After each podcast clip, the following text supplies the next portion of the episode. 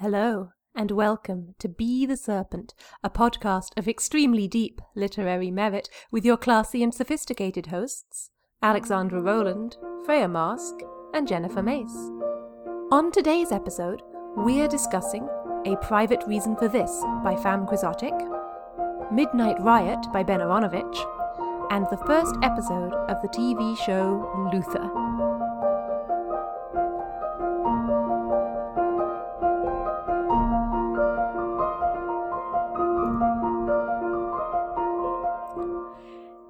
Hello and welcome to episode 33. Turn in your badge and gun.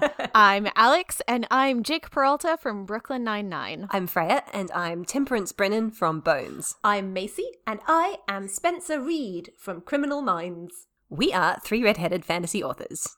And today we're talking about police procedurals and detectives and investigating mysteries and three really wonderful tent poles. I enjoyed all of them and I can't wait to talk about them. Uh, but first, what are we reading, fellow serpents? I just finished reading a book called My Sister the Serial Killer Uh-huh. by O- O- by Oyinkan Braithwaite. It's a very short, snappy. I think it's probably about novella length. About a woman who is a nurse in Lagos in Nigeria, whose sister is a serial killer and keeps calling her saying, "Um, I killed another one. Come and help."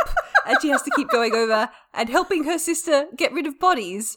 And it's about what happens when her sister decides to start dating the hosp- the doctor at the hospital that the protagonist has a crush on. Oh. It's very dark humor, but very sharply observed. Really quick read. I had a great time.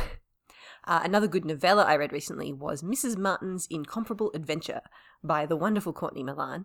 This is an FF romance novella, Regency era, and it is about, quite literally, two elderly ladies who fall in love, get revenge on terrible men for a lifetime of oppression, and burn down the patriarchy. nice. It is nice. very angry, very funny, very nice.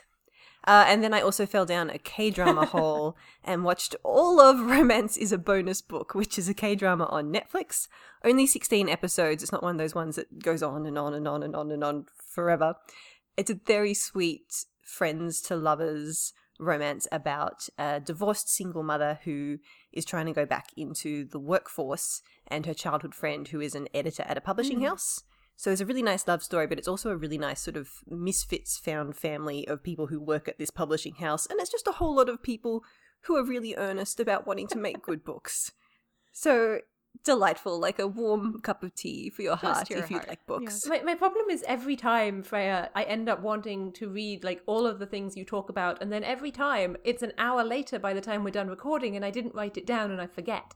We have a Google I document, Macy. know I should, but We also have a podcast, Macy. You will be reminded. listen, friends, we have transcripts, Macy. listen.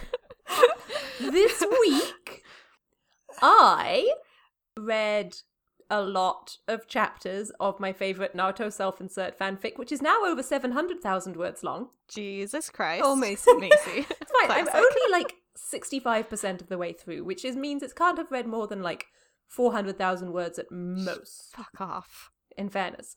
But more importantly than the Naruto self insert, I got the chance to read my agent Sib, uh, A.K. Larkwood's upcoming novel, The Unspoken Name. Oh, yes. This is the one that you've been really excited about, right? I'm super excited about it. Uh, it's full of all the best things, such as dirtbag protagonists and um, gay love stories, and it has a bit of a like Alcuin setup with Hello. like yeah, you there's said like the one word to get my attention. Hi. yeah, listeners, Alex was kind of turned away from the microphone, and there was this literal body swerve back towards the microphone. I was like, word I was like leaning away to have a drink of something, and then I heard the word so, alcohol. so basically, it's the Alcuin Kushiel um, like triumvirate with their their mentor, except if the mentor is a um, scumbag immortal wizard and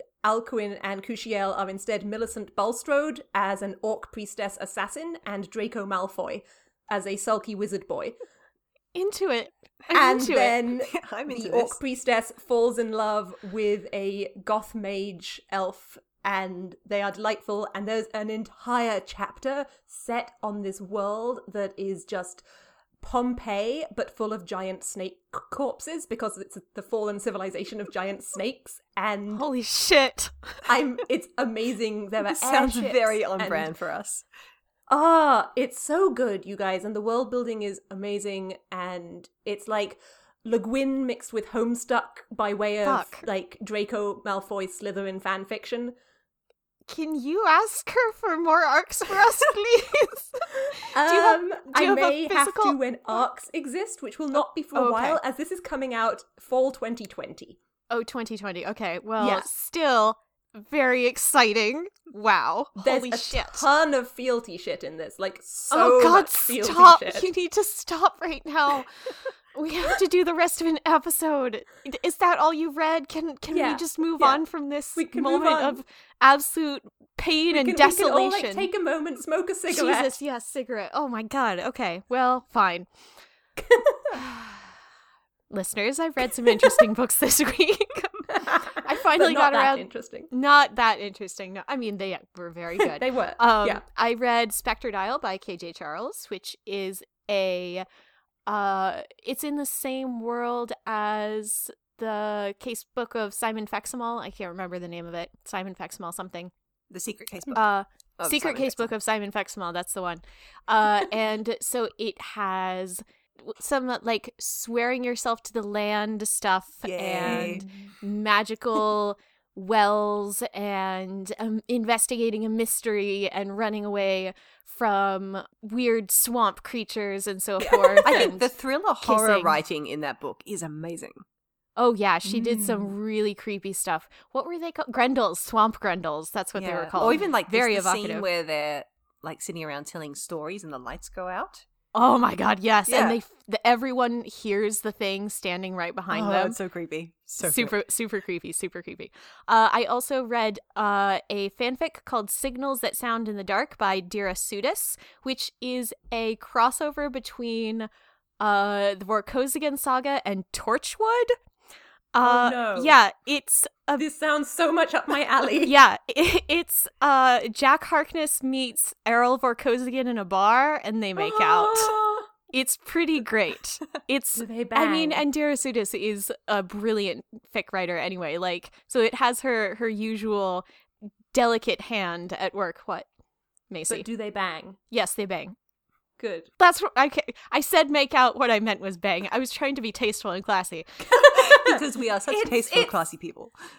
Well, Come on. Freya is it's Captain Listen. Jack Harkness. Freya is very tired today, and you're drugged up on allergy meds. And before we so started drugged up. recording, you said to me specifically, Alex, you're in charge. You have to keep the dignity of the podcast going today. and so I'm just here This doing is- my best. Listeners, this is a true fact. We have delegated all dignity and intelligence to Alex for the course of this episode, so brace yourselves. So I'm really valiantly doing my best to keep it a classy, tasteful podcast of deep literary merit. Thank you. Gun buddy! Thank you for believing in me. Um, I also ha- have been uh, doing some sewing projects. Uh, so I've been listening to some audiobooks. I re-listened to The Warrior's Apprentice by Lois McMaster Bujold because I was on that whole Vorkosigan kick. Uh, and I also started listening to The Natural History of Dragons by Marie Brennan, which I think that both of you would really like if you haven't re- uh, read it already. You have? I have not yet. It keeps like it's one of those ones that keeps like popping up in the corner of my eye, and I go ooh, and then I forget. Yeah, that has has been my experience recently, and a friend uh, recommended it to me again recently, so I finally decided to pick it up. Uh, it is a memoir that an old lady is writing, uh, and she is a naturalist, and she has made a life study of dragons, and so she's writing her memoirs, her adventures that she's had, and how she came to be a globe-trotting badass lady naturalist. Uh, it's very, very good so far. I'm really enjoying it. Awesome. Uh, so before we move on, we have, as usual, a piece of exciting news. Our exciting news this week is Dun, dun, dun. we have no news. it's been a long time since we had no news, but today we have no news, and we thought that was newsful. So now you know that.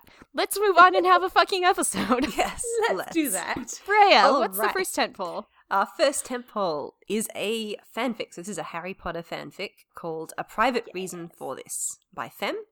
It's a Harry Draco fanfic. It's a future AU kind of, you know, epilogue, what epilogue kind of future AU. And in this story, Draco Malfoy is an Auror who works for the Edinburgh Auror investigative team. Mm. And it's about what happens when Harry Potter gets called up from the London Auror office to aid in the investigation of a high profile celebrity murder case. It's very much in the tradition of police procedurals. It's got a lot of oh, stuff Oh, yeah. about Edinburgh as a city, which I thought Macy might like. Yes. And of course, it's got some like Harry Draco stuff happening at the same time. I quite liked the dynamic that they set up with this sort of like slightly fraught exes with a lot Yeah. of baggage Yes. having to work together, which I think is one of the classic dynamics that they do often set up in police procedurals when they're thinking of romances because people are usually a little bit Right. older. I know. I really appreciated also the team dynamics uh, with Draco's team of like misfits and Slytherins that he's kind of gathered around himself. Yes, that was super interesting. Uh, and the thing that I immediately noticed, like halfway through the first chapter, was how much it absolutely nailed the tone of police procedurals. Mm. Like you immediately know what genre that you're in. Um, and I think I want to save most of my points about that for later in the episode because I want to compare it to uh, the other two tent poles. Uh, so I think we're just gonna whip through them fairly quickly. Um, Absolutely. anything else to say about the first one? Uh, no, I think we can discuss it in context Cool. later on. Macy, Yes. take it away. What's the second one?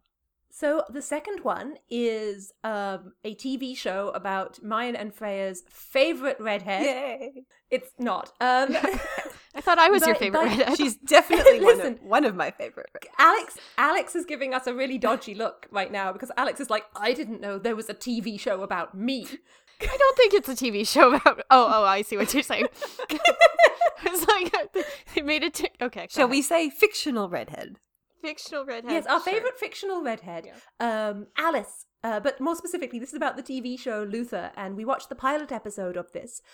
And it is a police procedural about a policeman who is coming back to the force after having been put on administrative leave for nine months because he dropped a serial killer off a abandoned rooftop and the serial killer is in a coma and the police force does not stand for this kind of thing. So it's kind of sets him up as somewhat off the book and rogue from the start and he is trying to solve the murder of this reasonably well-off middle-class couple whose very distressed daughter is pretty clearly to blame for killing them, but she is an amazing psychopath and far smarter than everyone else and Yeah. just taunts him continuously and I love her. that 10 minute scene from the beginning of the interrogation with Luther and Alice to the point where he comes out, says she did it, explains why he knows, goes in, and you see her entire demeanor change as it slowly Yeah. becomes clear that he's interrogating her as the likely suspect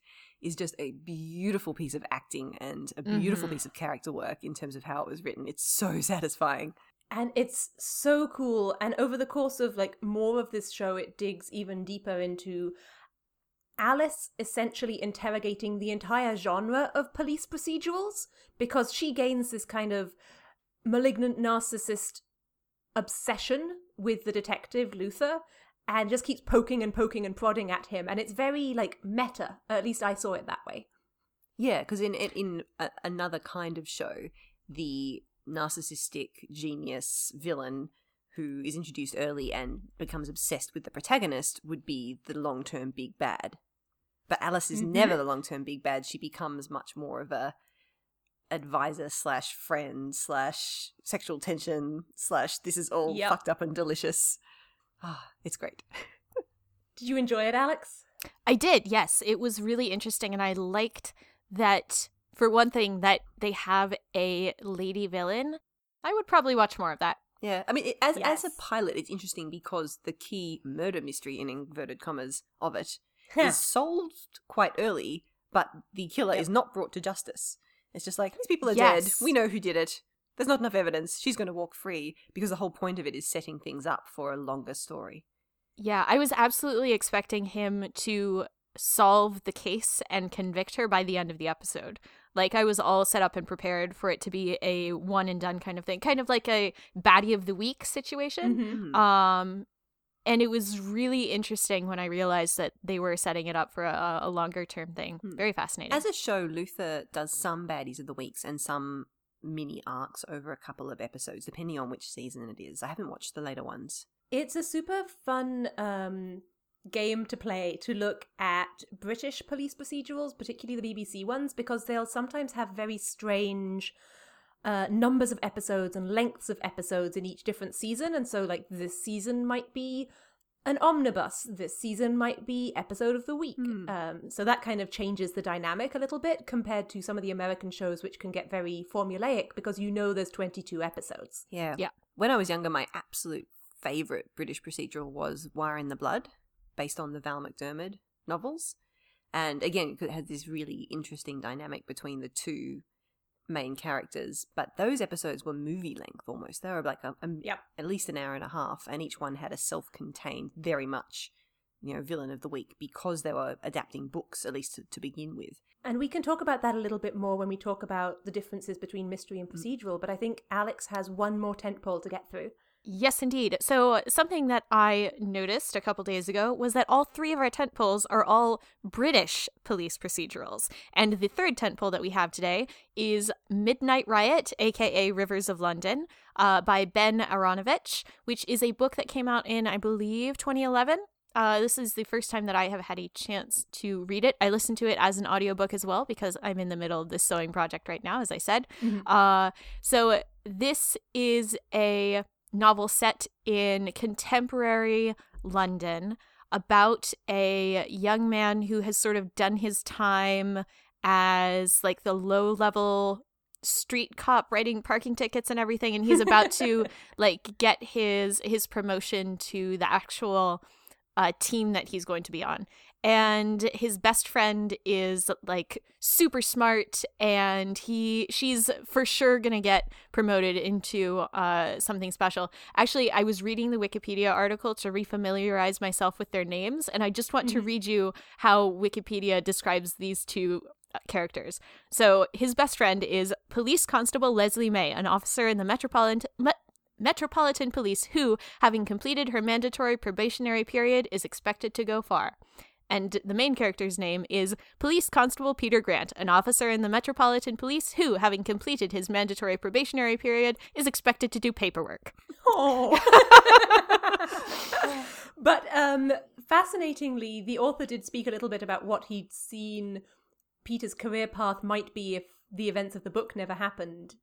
And it was a slower path, but it did still have like grooming for for leadership stuff in it.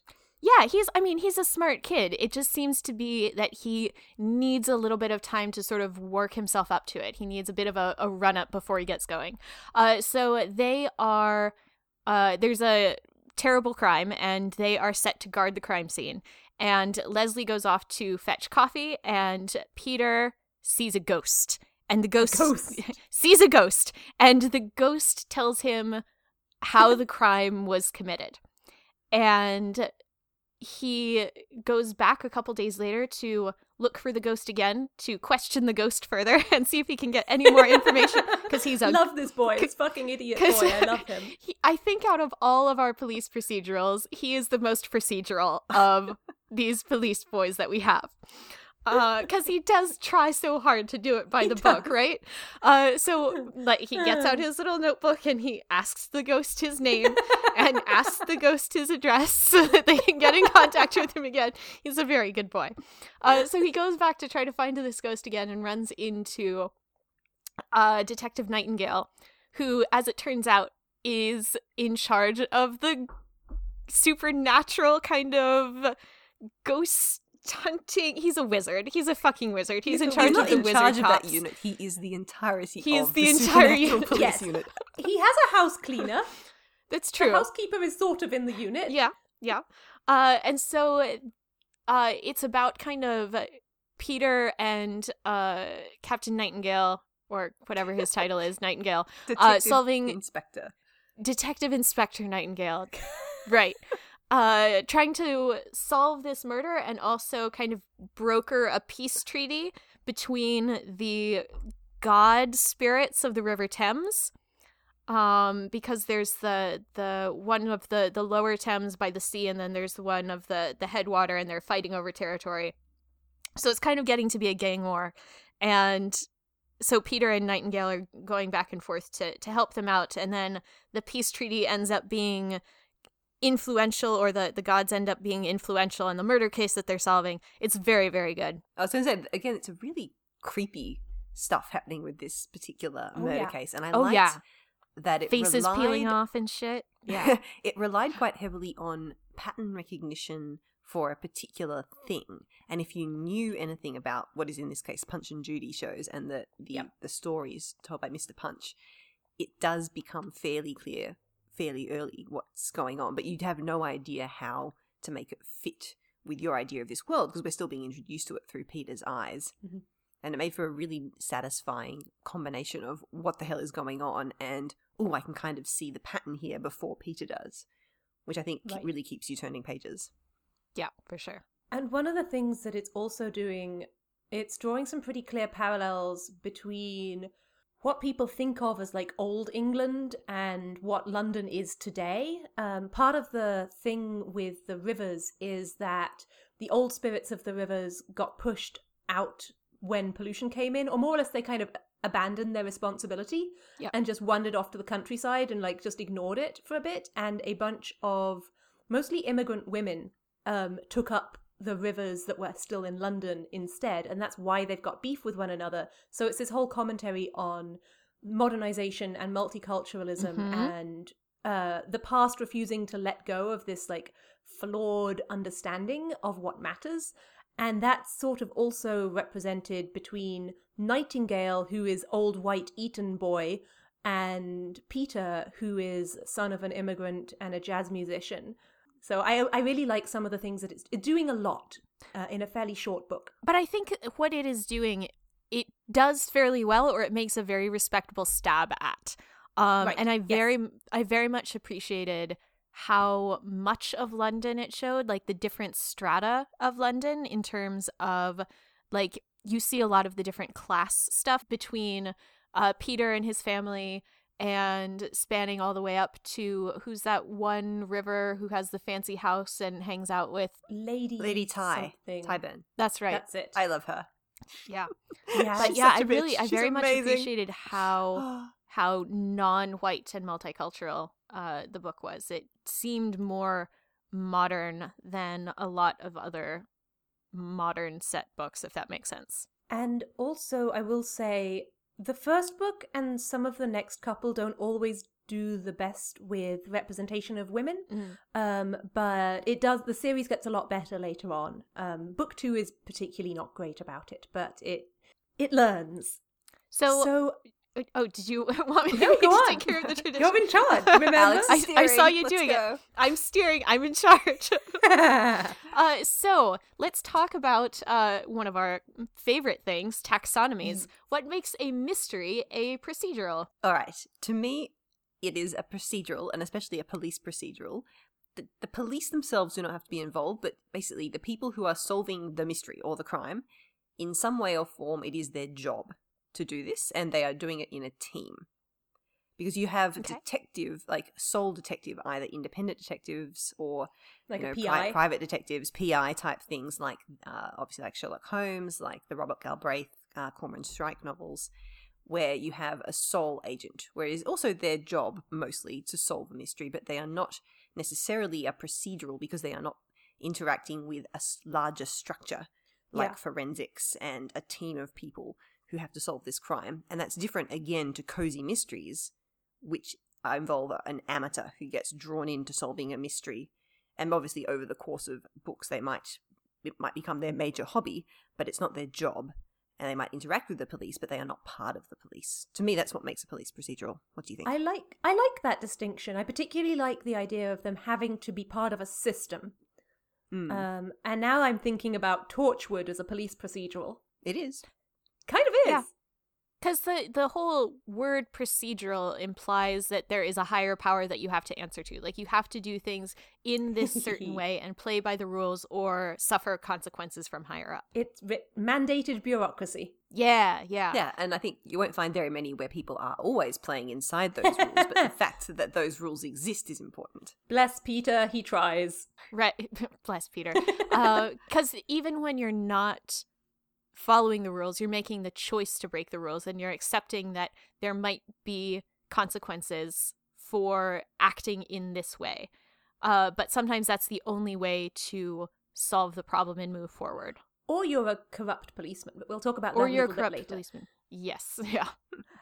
But yeah, I think I like that also because it does put um, Sherlock Holmes pastiches and Poirot procedurals, like, Poirot outside of procedurals because they are interacting with the system, but they aren't actually part of it. So if they they can't really be sanctioned in the same way. No. And very commonly they will find themselves attached to a police Yes. procedural so that they can draw on its resources. So something like Miss Fisher's murder mysteries. Miss Fisher is a sole detective and it is a sole detective genre, but she becomes so quickly and enmeshed, I suppose, um, in in Jack Robinson and the police that to a certain extent, the way that the TV episodes play out are very much police procedural because we're still having morgue scenes and we're having information uh, delivered to us in small dribs and drabs, and she tags along to interrogations and things. So it becomes more of a procedural, even though character wise it is a sole detective show. And I think that one of my favorites, Elementary, is a very similar gig to that. Mm. But you mentioned some really cool um, aspects of these Yes, some shows. Do we want to talk about? Yeah, let's get into some tropes. What do you Let's- what- see? What's your favorite tropes in, in police procedurals? Yeah. Okay, who goes first? Well, I'm Who gets to assuming pick that first? Well, you seem most excited about it, Macy. yes, so how about Macy, Macy pick your favorite first? trope. Let's go. I I know what Macy's favorite is. I love it when the maverick detective goes off the rules. It's like, Oh, fuck I thought you were going to rule say book. murder boards. Huh? I thought you were going to say murder boards. I I like murder boards, but I really enjoy people just kind of throwing in the towel and just going, fuck this, I'm gonna go get stuff done. And Yeah. I also really appreciate it when the show slaps them for it because that is not actually a good thing to do. I just, as a Right. character note, I really enjoy pushing characters to their breaking point, and this trope is all about that. Hmm, good points. I like the structure of procedurals. The fact Mhm. that, like a romance novel, a good procedural has certain structural beats that you expect. And one of them is this whole idea that you either open with a crime having just been committed or in the, in the Mm. um, process of being committed. Like you'll very frequently get this kind of distant third narration uh, of the initial crime. So it'll concentrate on the victim, usually, possibly the person committing the crime, and then you'll get swept on to be shown. here. now here's the body surrounded by a tent, and here's the people investigating the body. uh, and I also really like that because it. The thing about a procedural is that, as you say, procedures and rules have to be followed. There is this very cunning inbuilt mechanism for information to be delivered quite slowly so that the clues can be pieced together. So, oh, we are standing in the morgue. What can you tell us about this dead body, pathologist? Well, I can tell you X, Y, Z. And that will send them off. And then two days later, oh, the toxology report has come through. now we know these two other things. And it's just, it's beautiful because it means you can just kind of wriggle around and drop in information and leave red herrings. There's, I haven't written a procedural, but I can see That the Russians have designed this new process of testing wands Yeah. to figure out Yes. the gender Oh. of the caster. Yes. Oh, I'm yes. looking The, at uh, you, the cybercrime department has finally finished decoding the hard drive. You know, the information can just be thrown at you, whatever order is most appropriate for the plot, which I think is for delightful. yeah, yeah. So there's two things that I really like, um, and one of them, like we keep coming back to this thing about bureaucracy and and procedure, and I love the idea of the bureaucracy as kind of this abstract neutral energy force because sometimes it's really really getting in your way. Sometimes like if you're luther and you know she did it you fucking know she did it. You know she did it but you can't arrest her because you have to prove that she did it even though you know she did it and in other times so I, I really love it when you have this built up frustration with the bureaucracy but then it turns around and suddenly the bureaucracy saves your ass. And somehow your your commanding officer really comes through and has your back or uh you think that you're in deep shit, but then your team comes to save you. Uh, and it kind of shows that there's two sides to the coin, that there's benefits as well as, uh, what's the word? Drawbacks. Drawbacks, yes, Mhm. thank you. And it kind of depends on whether the story's inherent mo- moral backbone is lawful good or chaotic good, really. Yes. Or chaotic, Sure. chaotic. Or just or just plain chaotic. I feel like Torchwood is probably just like chaotic That's true. everything. Alex, I think I almost heard you say that you like it when a system has agency and character. I don't know. Okay. Because the Having- bureaucracy kind of has, like, decision making. I still don't think it doesn't have sentience though. And like your whole argument, this argument that Macy and I have. hold on, wait a second. You brought it up, so now I have to explain it to the listeners so people aren't lost. So if you've listened to a couple of our previous episodes, you have heard that Macy and I have this ongoing argument about whether or not corporations are people and whether or not they are sentient and can make their own decisions and so on and so forth. And I hold that they are not, and Macy holds firmly that they are I- and they my, do. my argument is a little bit different than sentience. My argument is that sufficiently large systems make decisions in a way that their component humans would not. Like they have And- a capability as themselves as like a amalgam to make decisions and take actions that is not the same thing as the sum of their humans. Right. I still don't think that like I'm I'm going to keep standing by my point. I still don't agree with you.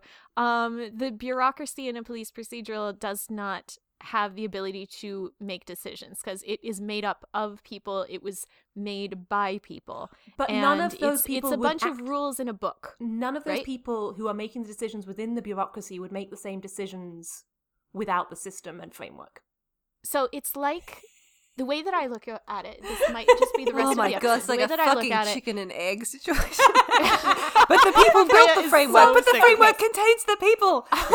okay, okay, let's just put it to this. I also enjoy the bureaucracy and the limits that it puts on the characters. I find that it's a really fun way to play with your characters. Yes, Mm. yes. Uh, I had a second uh, trope that Mm-hmm. I really enjoy with this, uh, and it's one of the dot points that you guys added on this list here, this convenient list in our planning document, and that's the old experience versus audience stand-in. God, I love an apprentice, you guys. Yes. you guys Yep. know I love a fucking apprentice. Um, someone who's like young and cute and bright-eyed and bushy-tailed and still has hope and joy in the world, and is about to get royally fucked around and smacked in the face by the plot. Yes. by, by the plot, and who, who also is like paired up with this like crotchety, cynical. I've seen everything, and I probably shot it in the face and drank some coffee afterwards and chewed a cigarette to pieces. You- and it is absolutely vital to the tone of the media as to which of those two is the focus. Because Luther Yes. is the old experience, he's the cynical Mhm. one, and he is the heart and the focus of the show. We are seeing the world through his eyes. Whereas in Rivers of London, Peter, the newcomer, is absolutely the center and the heart Mhm. and the eyes that we see through. And so the tones of those two things are completely different. Oh yeah. Even though they both have a pair of Nightingale Peter and Luther Ripley of old experience versus new one. Absolutely. And I think that it's also partly the genre that makes a difference as well because uh, Rivers of London is fantasy, right? And so since it's not the real world, you can't rely on audience assumption to know what's going on. You have to explain things to the audience. And so putting it from the perspective of the apprentice character, uh, Peter, means that as Peter is getting things explained to him, because he doesn't know bullshit any more than you know anything, uh, means that like Peter and the audience get things explained to them at the same time. Whereas with Luther, since it's set in the real world and since there's no speculative element, you can rely very much more on the audiences just sort of knowing how the world works already. Well, I think that some of that is specifically the aspect of portal fantasy that Torchwood also has, which is Mm, it true. starts off as someone from outside going into a secret world. um, Yes. which is a very typical urban fantasy trope that people use to put magic in our world as it is today. But I'm thinking of, for example, the Guards Guards books in Pratchett, where Mm-hmm. it really doesn't make all that much difference whether you're with Vimes or with Carrot, because both of them are already embedded in the world and aren't really getting it explained to them. Um, but I was going to say also that Freya, uh, if you do get round to watching the later seasons of Luther, we end up eventually with my favorite apprentice, who is a tiny, deeply bitter, revengeful um, lesbian whose wife, whose whose girlfriend is currently pregnant and is like vowing vengeance, and Luther has to hold back the apprentice and like calm Aw. the apprentice. And this is Luther we're talking about You would love trying that. to That's unmaverick. all of your favorite things. And they have this big thing about you have to like be careful and live because your girlfriend and your baby. right. Lovely. That's that's all of your favorite things in a box with a bow on top. I love her, and I'm so concerned that they're going to like murder her brutally at some point. Um, I'm Yeah. sure they will because that's how genre be. Yeah, well, I mean, the genre, the whole police procedural of having, oh, you must be careful, your pregnant wife, is such a, an old, tired trope. But as soon as you turn it into a lesbian, you're like, oh, I'm interested again. Well, because Ooh. here's the thing: it tells you so much more. When you have two women who have a kid, that's really hard for them to achieve in a way for a heterosexual couple it isn't necessarily. Right? There's a whole bunch more that you say implicitly when you have a character who is female and says my girlfriend is pregnant than if you have a character who is male and says my girlfriend is pregnant. It implies different things yes. which is super Yes. fun to like Yeah. look at that and then look at yourself and be why are my assumptions like this when it's queers and like that when it's straights Mm. Yeah. And lo- all three of the tent poles, I think, play on that, you know, sense of we have to care really deeply about the secondary and supporting characters because any good police procedural, if it goes on, I was going to say if it goes on for long enough, but even ones that are standalone, it will always end up being not just I am chasing down this person who's killing randoms, it is I'm chasing down this person and because of the decisions I have made, the danger is now personal to me yes! or my team or the people that I love. So yes, my my favorite uh, genre convention I put on the list was now it's personal! Exclamation mark, which is such a classic in police procedurals and something that definitely all three of these uh, play on. So, uh, I would like to give you two an assignment uh, because I think that there's something that both of you are very excited to talk about. Villains. Please tell me more about Alice. i'm gonna sneeze instead sorry Say what? no i'm not i was i was about to sneeze into my microphone and i figured that we should probably not do that on air I can edit it out later. I'm leaving this in. I'm absolutely. as freya ranted go freya it's yours. Alice Alice Morgan is one of my ah. original murder unicorns. She is just so delightful. She is a physicist. She cares nothing for other people. She's very much sort of a pure sociopath slash psychopath. she went to oxford at 13 Oh yeah, She's girl. That's another up. thing I really appreciated about her. Like, she's just super cool. She's so cool. She has a like wall-sized print of a black hole in her apartment and a London apartment with a little balcony with a telescope on it. Like you know this girl is not fucking around. No, no. I love her so much. She gets interested in things and she digs her teeth into them. Sometimes literally. Sometimes literally, but there's this great big cold hole in her where all the caring should be. I got so obsessed when I first saw this show that I wrote a whole fic field guide about her. And the that's the best thing about her for me. Yeah, she just doesn't have brakes. You know, No. where everyone else would put on the brakes, she just keeps going. Um, she gets really interested in this detective who's seen through her, but is still treating her with respect. It's like, I want to understand why do you love? What is love? And so she takes a knitting needle and sticks it in the ear of the detective's ex wife while interrogating her and threatening to spear her through the brain. Because that's So how you understand love. That's a scientific method. Yeah.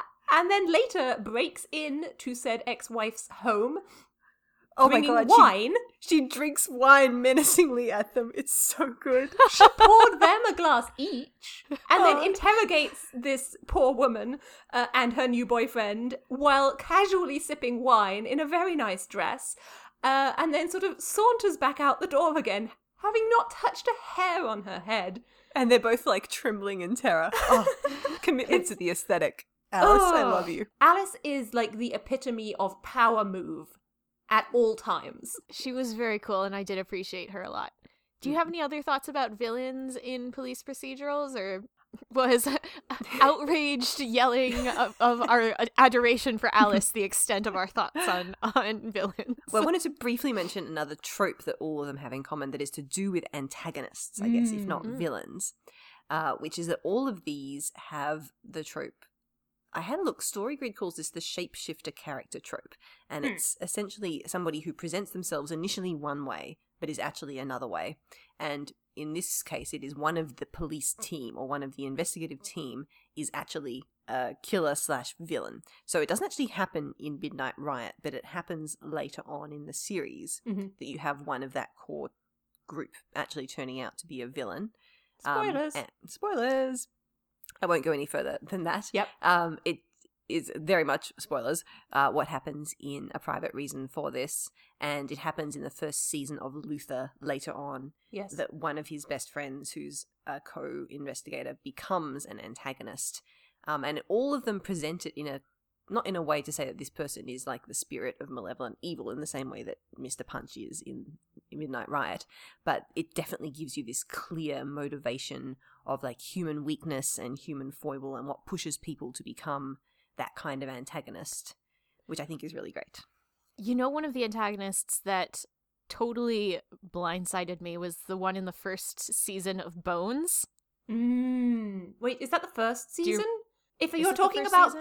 the the one that I'm thinking about, I think it's is it the second or third season where that comes out? I don't remember. It was a long time. It's been a really long time But yeah, since The I saw it. Apprentice. The Little Apprentice. The Apprentice Yeah. thing. that was later. That Yeah. was, but yeah, that one killed me. Oh my god, that took me so by surprise. Like you were not expecting it, but then you look back on it and you're like, okay, I can kind of see it. I can kind of see it. Yeah, Super creepy. I really appreciate how character focused police procedurals are in general. They do so much character work. Like the fic, Mm-hmm. the way that this fic digs into the personalities and differences of point of view and approaches of every single character and the way they all have to interweave to make the story happen you you can't sit still for a second Yeah, really Yeah. good procedurals do incredible character work. I think, yeah, J.K. Rowling writing as Robert Galbraith is Mhm. one of the best people I've seen to do this. Like her eye for human, mediocre human evil and the petty ways in which people are horrible to each other and textured and complicated is just so good. Mhm. And it comes out in such a great way when she's writing a detective procedural. I also one of the things I noticed in the fic tent pole that I don't think we got quite so much of in Rivers of London, but we maybe get in Luther later on. Yes, we definitely get in like Luther season 1 episode 2. Is this thing where you're trying to untangle a mystery and you first untangle a lesser secret about the people involved and it looks like that is the big secret. So I'm thinking in the fic about the fact that the sister is a professional dominatri- dominatrix. Um, but that's a red herring. I love me a good red herring. And like the idea that each red herring, as an author, you kind of have to design and hook into the character personality and then seed through the earlier part of the book so it's not a shock, just as much as you have to the actual ending. Mm. And I think one of the reasons that works quite well in the fic is because the wizarding world is sort of a small, closed community. Mm-hmm. And in the same way that if you're writing a procedural set in a small town, there is the sense that the uncovering of a secret is a big deal. Because Yes. everybody knows everybody. And so people are scrambling to cover up their secrets uh, to an extent where people may do to a lesser extent in this sort of like slightly anonymous, enormous city. Uh, and so they the way that that fic was written it really cleverly plays on the fact that they all went to school together everyone Yeah. kind of knows each other and so Mhm. the secrets are big and potentially explosive Right. And one of the procedurals that I adore for a bunch of reasons, but because it does this really well, is a Welsh police procedural called Hinterland. Um, and it's on Netflix. They're 90 minute episodes. It's beautifully shot. It's in backcountry Wales Ooh. and it's you can get the subtitles in Welsh. Um, it's shot in Wales, it has gorgeous scenery, um, really quite gruesome sometimes, but still beautifully shot. But it has all of these gritty little gruesome little community wounds where like a small village has had this thing going on so long that it's been like a burr stuck in the side and everyone kind of knows that the vicar beats his children but Oh, a missing stair. yeah, uh, but sometimes it's missing stair, and sometimes it's just like, oh well, this affair, and you know, the artist always sleeps with the other girls, and like no one's necessarily doing anything wrong, but it's almost like system failure, uh, if you know that term. Uh, it's like a chaos theory term where a perfect storm is another way of phrasing it. Nothing would have gone wrong if it hadn't been these three precise things going wrong at once. Yes. And it Swiss takes a whole community to make a murder. Mm. That's really interesting. Yeah, It's and super cool. the, the Agatha Christie, Poirot, and Miss Marples do that as well. This is less Mhm. police procedural and more to do with the fact that when you have a sole detective, you can focus on a even smaller community. You know, these manor house mysteries where you have a, group, a social group. I love manor house mysteries because it's again, it's We about know. this We should add we should add Manor House to the things that you should drink about when we mention yes. When specifically. Freya says the words manor house, take a Yep. shot. Take a shot. But it's because you can establish these sort of extended family slash friendship Yes. groups that have all of those burrs and hidden secrets and things Mhm. that come tumbling out, and they can be stuffed so full of red herrings because of all of the interpersonal, you know, tensions and dislikes. So you can get an entire novel's worth of plot out of slowly untangling all of the simmering disasters in a group that seems to be functioning quite well. They're all ducks with their feet going splash, splash, splash under the water. Yeah. Yes. So what it. about? I was go- no, I was Oh, about to move us on. go on, Freya. Wow, no, Alex Okay. is steering. Go. Alex is Alex is steering. so uh, a lot of times we spend some time talking about like why do we love this thing like what is it about this thing that we find compelling and specifically with police procedurals i think that that is a really interesting question to talk about because in this day and age we are seeing so much in the news about police brutality and corruption within our law enforcement and uh, it makes it kind of complicated and fraught sometimes to approach these shows, especially ones like Brooklyn Nine-Nine, which present a fairly um, cheerful and positive face on the policing experience. Uh, not necessarily the policing experience, but they're good characters. We like them. They're funny. It's a comedy. Um, so, what do we like about police procedurals these days in this era of being so up close and personal with these terribly fraught and abusive systems? I think for me, I think of it very similar to the way that I think about the romance contract for a happily ever after or a happily for now. Uh, we live in a world where a lot of relationships don't work out or even become abusive, but when you enter into a romance, you know that that's not what you're getting. And when you enter into a police procedural, like even with the ones that get pretty gritty, most of the time you are expecting the contract is at the end they will get the right person. Mm. And so a lot of these shows do elide those risks, right? Um, but you know that they are not going to frame someone for having done the murder, right? They're not going to Yeah. arrest a black person just because they were nearby.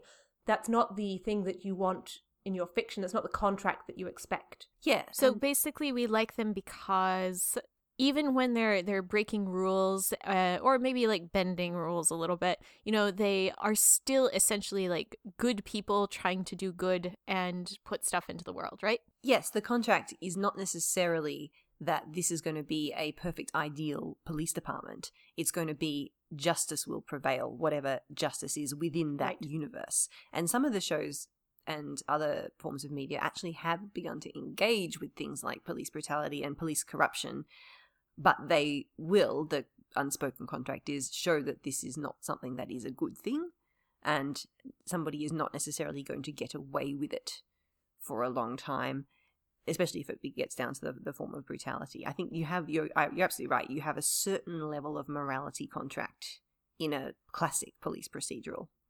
But I think particularly shows like Luther um, and shows like, is it the one that's set in Seattle that's a remake of a Scandinavian one? I believe it's called The Killing, um, that do show the main characters performing these acts of brutality. Uh, Luther is unquestionably violent and scary in episode one, right? Oh, yeah. Towards his mm. ex-wife. But he doesn't he doesn't get rewarded with his wife. No, yeah, Right. that action doesn't get the results. But yeah, I definitely think that's something to keep in mind when watching these, and it can be easy to be seduced by the show's narrative sometimes that if you do brutal things in service of, you know, rescuing the child who is locked in a trunk and can't breathe, then it's all right to beat the suspect Mm. we have to interrogate the things that we consume. And I think that's a really good point. Um, asking why. Yeah, Yeah. The show is not presenting Luther's actions as good. It's saying I don't think it would it would have shown us that unless it has also concurrently shown that the person he did this to is really really bad and here's why. Here's the child that he's locked up and all the other children that he killed. But at the same time, it's sort of saying we acknowledge that this is a, a flawed person working within a flawed system, and you kind of have to get on board with that because that's the pilot. This is the character that we're going to focus on. And if that's not your jam, then that's not the show for you. But I agree, he never gets rewarded for doing these things. Mm. It just becomes part of the complexity of the things that he's fighting against. And I think the person I have the most sympathy for is his poor boss, Ha! who is just a woman doing her best and looks so tired all the time. yes. I mean, and this is one of the things that I, I actually kind of like also is the police procedurals give us a window into the society whose bureaucracy has formed this particular police force that acts in these particular ways. And that's one of the things I think is super interesting about procedurals that take place in a science fiction or in a fantasy universe. Um, you kind of see different approaches to policing. Yes. Shall we talk about that a little bit? Sure. Yeah. Tell us, tell us about that dot point that you have there about policing communities. I think that's really interesting. Yeah. Um I was thinking a little bit about how the Guards Guards book uh, deals with crimes that take place in communities within Ankh-Morpork who are not the dominant species in that world. Um, how do you manage dwarf murders? How do you manage um, a vampire crime? Um, and drawing the parallel between that and the later books of Rivers of London, where there is more of the community management and outreach part of being a policeman. Um, and how does the law respect or not respect those communities? Mm, I really like that in the the Discworld Guards books because it goes all the way through. Most of the Sam Vimes books have that to one extent or another. You know, how do you serve the word of the law or the great big, you know, intangible thing that is the law and justice when you've got so much complexity of the people that you're trying to deliver it to? I just realized something else actually. Um, I think this interacts with the point I was talking about in the cities episode that we did couple of episodes back. Um, about how to me a city is a place with multiple communities that are stratified in some way. Um, multiple communities that are different from one another, and how many procedurals and the mysteries they focus on are caused by friction between those different communities in some way. So sometimes you might have a very insular community that's being forced to change as it encounters another, or you might have a murder across group lines, or that type of thing that you see in hmm. City a lot. And I think that exploring that in fantasy is super interesting. Yeah, because if you're looking at it in the real world, it's often to do with class. Like even the mm-hmm. small, small English English things are about how does the law treat the upper class versus the working class, and mm-hmm. what can you, what can people get away with, and how are they treated by the people who are the procedural system. Yeah. Well, my favorite thing when it comes to sort of magic science fiction procedurals is how can the world building affect not only the type of crime but how you solve the crime and i must admit i was a little amused at how disingenuous the handwave was in a private reason for this as to why the whole idea of polyjuice and glamours had not occurred to the investigating team a lot earlier. You're wizards. Like, this is a thing. Yeah. And they sort of were Like, like, oh, well, you know, basically most murders in, in Wizarding World are sort of, you know, are in hot blood. People don't have time to go and brew polyjuice for ages and ages, you know. But at the same time, I was like, I feel like this is a little bit of a label you're just slapping over it to explain why they didn't immediately like how hard would it be to work as policemen in a world where people can very easily look exactly like someone else or make you see things that are not there when so much of police procedural work is okay and who did you see? Okay and what were they wearing? And what time did they enter the room? And when did they leave? And like all of that just goes out the window.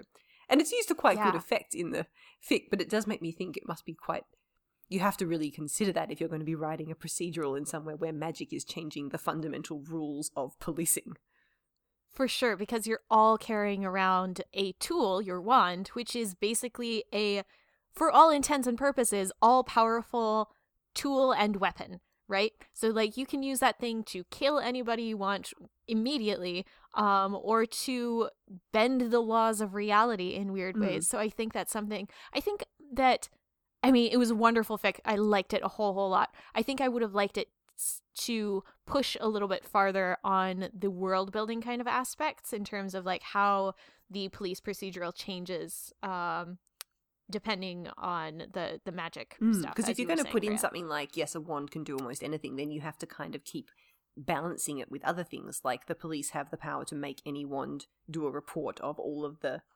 all of the spells that it has done in a certain period. You know, Right. you can if you're going to make things up, you can just make up things to balance. Out. You just out make the up more things. things she says articulately. but it's It true. very eloquent. um, and I want to say this is why, like, the way that Vimes works by pure, like, exhaustive effort is so Mhm. satisfying. Because you know there's not going to be a flashy uh, magic spell that he can cast because the wizards are fucking useless.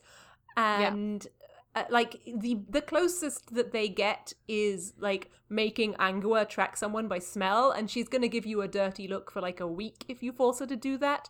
yeah So you know you really got to weigh whether it's worth it. Mm, And if you're crafting Yes. the narrative, then you can decide how much your own rule breaking is allowed to achieve. But something like Pushing Daisies was technically a procedural that had an inbuilt, you know, one of the most inbuilt things of a police procedural in murder mysteries is that the person who's dead can't tell you anything.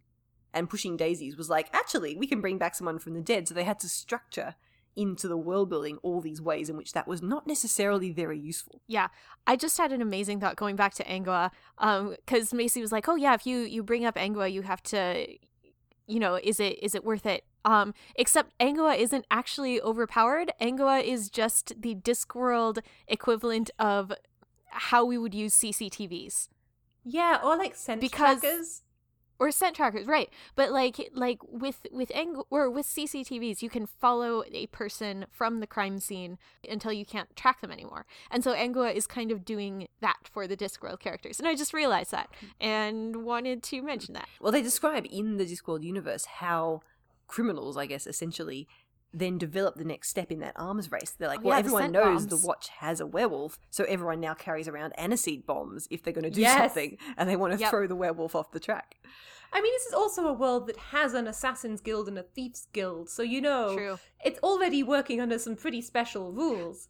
But you talking about pushing daisies, uh, Freya, reminded me of one of my favorite weird, weird police procedurals, uh, which is iZombie. Oh, I've heard of this. I haven't gotten around to seeing any of it So though. iZombie is a delightful police procedural where the main character is a morgue assistant who happens to be a zombie and gets visions when she eats people's brains and pretends to be a psychic who is helping the detectives to solve crimes and the detective is deeply unconvinced that she's a psychic and convinced that she's like figuring it out somewhere and she just wanders around going like nope nope psychic vision That is Nope. a bonkers concept and I love it. and it's amazing and like zombies are just in this world and so she is like trying to solve detective mysteries as part of the police force but also sidebar trying to make sure no more zombies happen because zombie apocalypses are generally discouraged it's like she's got a lot going on for a dead girl That's fun. Uh, are there any other like procedurals or mysteries that people want to recommend before we all sign off? Any other favorites of your heart? well we could recommend some of the nearly 10,000 case fics that exist on AO3 because they're their own special thing I know that you've read all of them. I have not actually. This is not a genre that I've delved into in particular. I mostly Hmm. love case fics when they are crossovers. Okay. Okay. Mhm. Uh, Fre- uh, Freya and I were talking in uh, our Slack chat right before we started recording about what are some specifically SFF Mhm. uh, police procedurals, and we both in like immediately we were typing at the same time miles Vorkosigan. um but uh, hold on so M- macy disagrees with us and let's have a little bit of discussion on air freya and i think that once he gets to be an imperial auditor and once he kind of has that structure that he has to fit within and I know, and as I said in in our chat, like saying the words miles and procedure in the same sentence might make the world explode. Um, but I really think that like Komar specifically, like he is investigating a mystery. He has a dead body, and he's trying to find out, as Freya said, like who killed this body. Um, that's as close as we're gonna get. Yeah, and that is that is his job. His his job Yeah. is he's sent there to work within a system to solve a murder mystery. So even though Yeah. his entire character is immediately let's try and break all of the rules, it is technically a police procedural because that kind of is his job. There are for sure other books in which he is leaning more heavily on his military agent I'm background or his spy background. But in that book specifically in Komar, he is 100% on a police procedural. Yeah, because he has to like talk to people who are getting Nope. information out of computers, and he has to go and interrogate people, and he's trying to do it by the book, and then very quickly is like, "Ugh, the book sucks." I'm Miles Volkos again. as usual. As usual. It's so like what's you your wouldn't argument call against it? Killing Eve a police procedural. I haven't seen Killing Eve. I can't argue with you. Aspects of it are I yeah, and that's what I mean. I'm like aspects of Komar, I'm sure are, but it isn't at heart. That's not its heart. Hmm, I think. Well, and the thing with the Vorkosigan saga is that the genre of each individual book varies wildly, and I would say Yes. that Komar is a police procedural book in a wider space opera context. I would say that it is wearing a police procedural hat. Well, sure, sure, okay, I can agree with that. If we can, There we go. Hats for everyone, and for all, a good hat. And for all, good night, listeners. good night.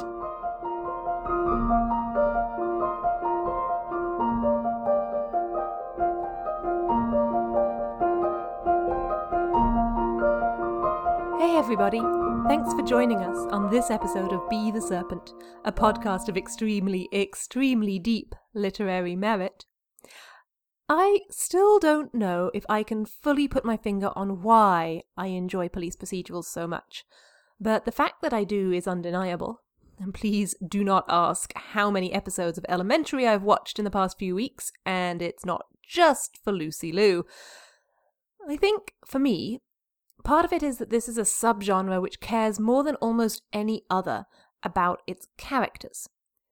Every single side character has a motivation and a desire and their own personality. It's pretty much built into the framework of a mystery. And I really love that. Anyway, we have some even more exciting topics to talk about in upcoming episodes. On the next episode, two weeks hence, on May 8th, we'll be discussing possibly our favourite Astolat fic. It's always hard to say. If you want to prepare in advance, maybe join us and read along. It's called Misothere, and it's a Witcher fanfic. So if you have a friend who's into stuff like that, maybe give them a heads up. In the meantime, feel free to continue the conversation with us. Questions, comments, breathless adulations? Contact us at serpentcast at gmail.com, at serpentcast on Twitter and Tumblr, or join in the conversation in our fan Discord chat, which is linked on the About the Show page of our website. If you enjoy the podcast, maybe take a peek at our Patreon. It's full of snacks. And, by the way, I know you didn't do it. You'd never get caught so easily.